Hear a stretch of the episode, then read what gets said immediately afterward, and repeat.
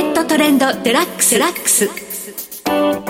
この番組はお客様のベストパートナーを目指す大起証券の提供でお送りします。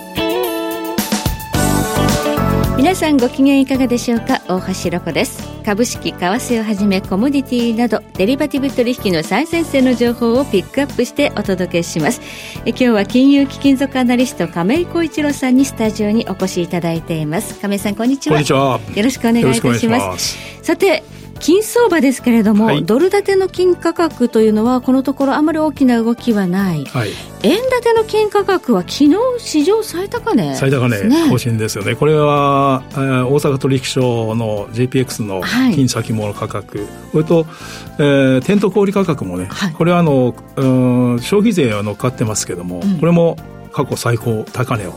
更新とい。うことで、はい、これも本当一つ円安効果ですよね。日本の金が高いのは。日銀の、はい、えー、政策変更なし。来週は本当年末までには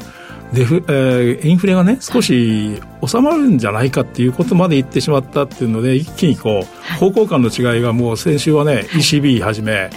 まあ、FRB もそうでしたけどもあの利上げ方向の継続っていうようなことを強く打ち出したのに、うん、日本だけがっていうのは本当にここはもう、えー、気を出しましたから、はい、まあ、どうしても円安に向かって、はい、それはそのまま国内の金価格に反映されると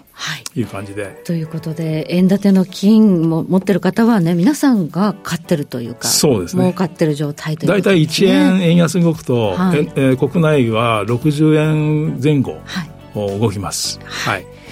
そしてドル建ての金は、まあ、ちょっとね、あの高派的なトーンが出た FRB の、はい、まあ、あの話が出てきても、あんまり大きく下げて下げないですね、まあ、せいぜい1950割れても、1930ぐらいまで落ちるんだけど、すぐにこの買い戻されてね、はい、50を上回るという、うそういう展開ですよね。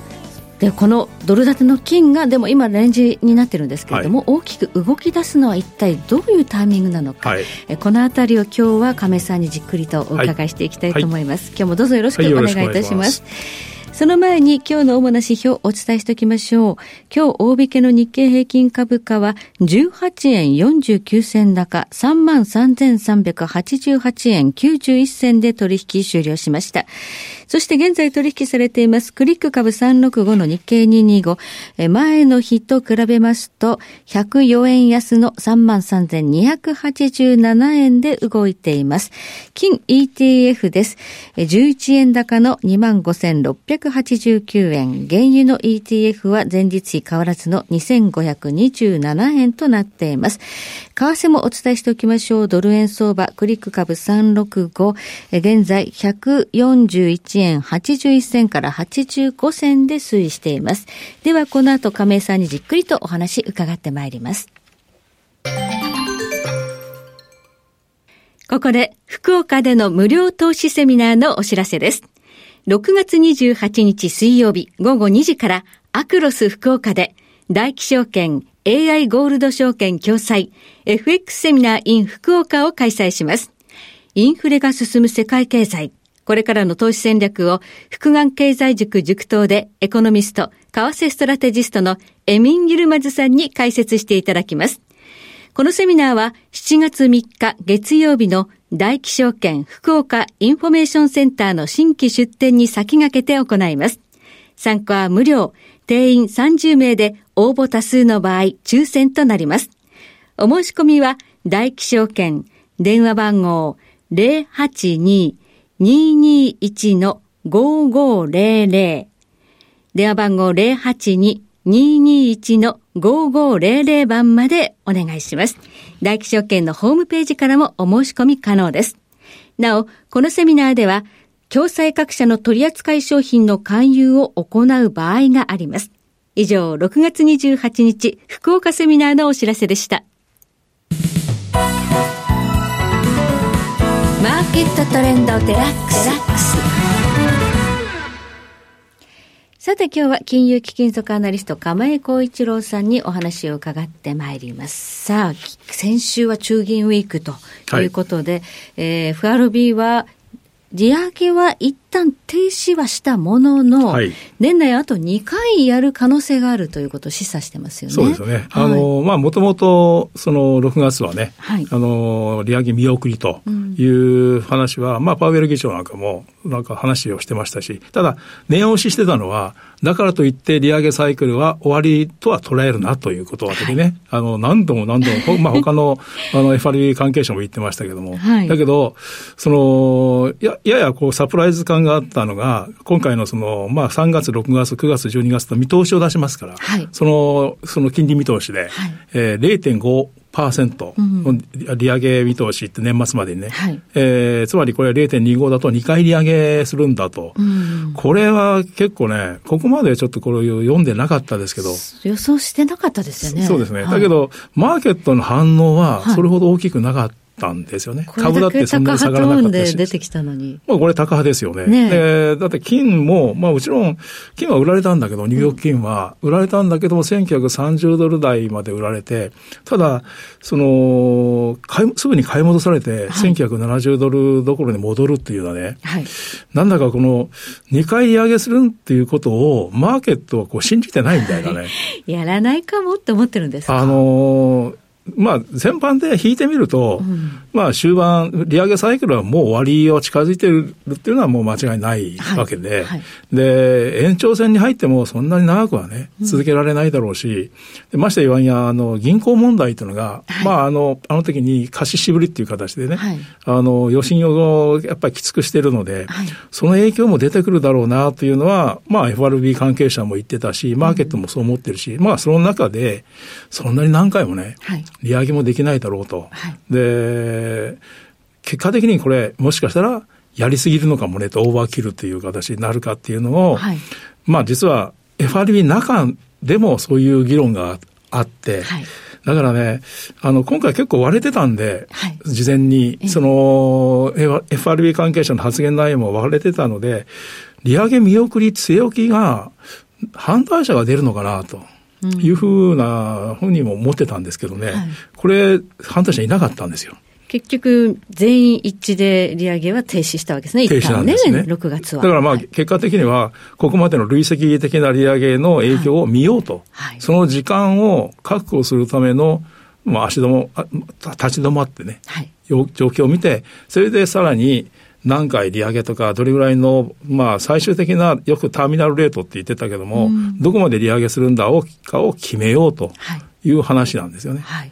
そうすると、ここから出てくるアメリカの経済指標によっては、あと2回って言ってるけど、やっぱりやらないっていう判断もあり得るというそうことでよ。なんですす。それを、あの、記者会見ええ、でパウエル議長がね、その7月の FOMC はライブだと。はい。で、その心はっていうのは、要するに何もわからないんだと。でそれその時に出てくる状況によって決めあの決めるっていうことは、だマーケットの受け止め方としては、じゃあ上げないことだってあるよねっていうよううな受け止め方になって、まあ株は強いはい。し、っていうような形になってるね。はい、金は意外と下げずに、下げずに。戻ってきちゃったということですね。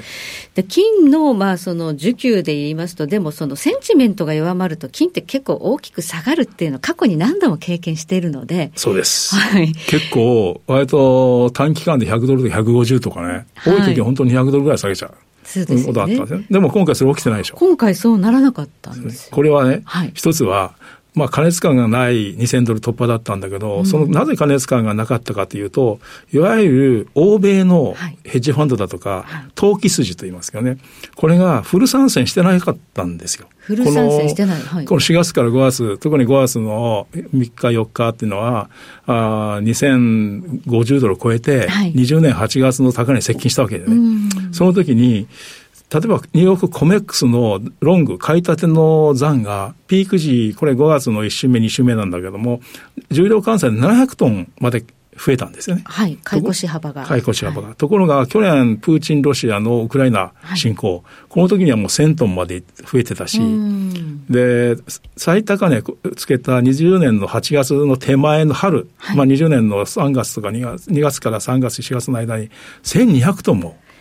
買ってたそれと比べると700トンっていうのはあまり買ってないですね。買ってないんですよ。買ってないですね。でで、その700トンもね、ここまで、まあ、100ドル型調整したじゃないですか。うん、200トン減ってって、今500トンになってるんですよね。はい、あ、じゃあ随分ポジション軽いんですね。軽いんですよね。はい、それともう一つは、金の ETF。はい。これに限ってはね、この、今年まあ、だから4月5月2000ドル超えて上がってたわけですけど、3月から5月、この3か月でわずかに66トンしか増えてないのね。これはわずかなんですか ?ETF 全体で66トン。ああ、はい。で、去年、ウクライナ侵攻の時に3月1か月で186トンも1か月でポンと増えるのね。えー、3、4、5、3か月で66トンっていうのはやっぱり、うん、全然 ETF、金の ETF もお金が入ってない。流入してないですね。つまり、はい、その欧米投機筋がフル参戦しない状況の中で、うん、まあ2000ドル超えて、2050も超えてたっていうのは、はい、それ、まあ、まあ、はっきり言って、それだけこう需給が閉まってたっていうのは、まあ、例えば中央銀行の買いっていうのもあるだろうし、はい、世界的にね、個人の投資家の方が、本当になんかもう草の根的に金を買うっていうのがあって、やっぱりそれでこう水準が押し上げられてて、はい、そこに少しこう、その投機的なマネーが入ってきてっていうような感じなのね。だから、この状況が、今は1950から2000ドルの間の中で、まあ、持ち合い相場なんですけどね、はい、ここを固めていくと、次のその何か、あの相場の起点になるのが、やっぱりこう発射台が上がってるから、はい、これは少し、この夏から秋、年末にかけて、状況によっては、これ高値更新という可能性は非常に高いんじゃないかなと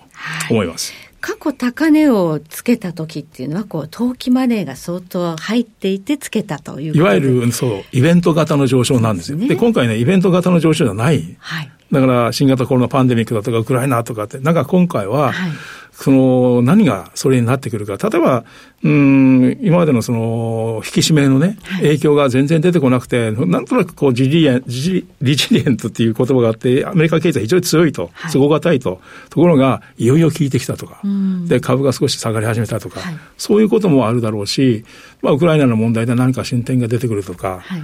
あそういうこともあるだろうし、えー、何かその財政問題で、連邦債務上限引き上げ問題はクリアしたんだけども、その新年度の予算がね、話し合いがつかないで、政府機関が閉鎖しちゃうって、それをアメリカ国債が格下げの材料にされちゃうとか、はい、なんかそういうイベントがちょっとこう加わってきたときに、はい、少し加速するタイミングっていうのが、この夏から秋、年末にかけてあるのではないかなと。まあ、投機筋や投資家っていうのがほとんどまあ買ってない状態の中で作り上げられてきている相場ということで、でうん、何か大きなまあネガティブイベントがあって、株が下がるようなことがあると、うんはい、彼らが買ってくるだけでものすごいそうなんです。動きが出そうと。いうことですね。はい。はい。えー、じゃあ上にこう、しこり力もないし、戻り売りも出てこないこれ戻り売りもないで、しこりがないので、うん、だから節目っていうのはね、はい、結構すぐ戻りがない、1950とか2000とかすぐ簡単にクリアしちゃうような展開です。はい、はい、ということで、まあね、年内そのようなことがもしかしたらあるという時には金大きく動きますのでね、はい。えー、その点には注目していただければと思います、はい、え今日は金融貴金属アナリスト亀井浩一郎さんにお話を伺いました。亀井さん今日はどうもありがとうございました、はい、えそして来週です。え来週は元証券ディーラー竹蔵さんをゲストにお迎えいたしまして日本株の動向について伺っていきたいと思います。ここまでのお相手は大橋ろ子でした。それでは全国の皆さんごきげんよう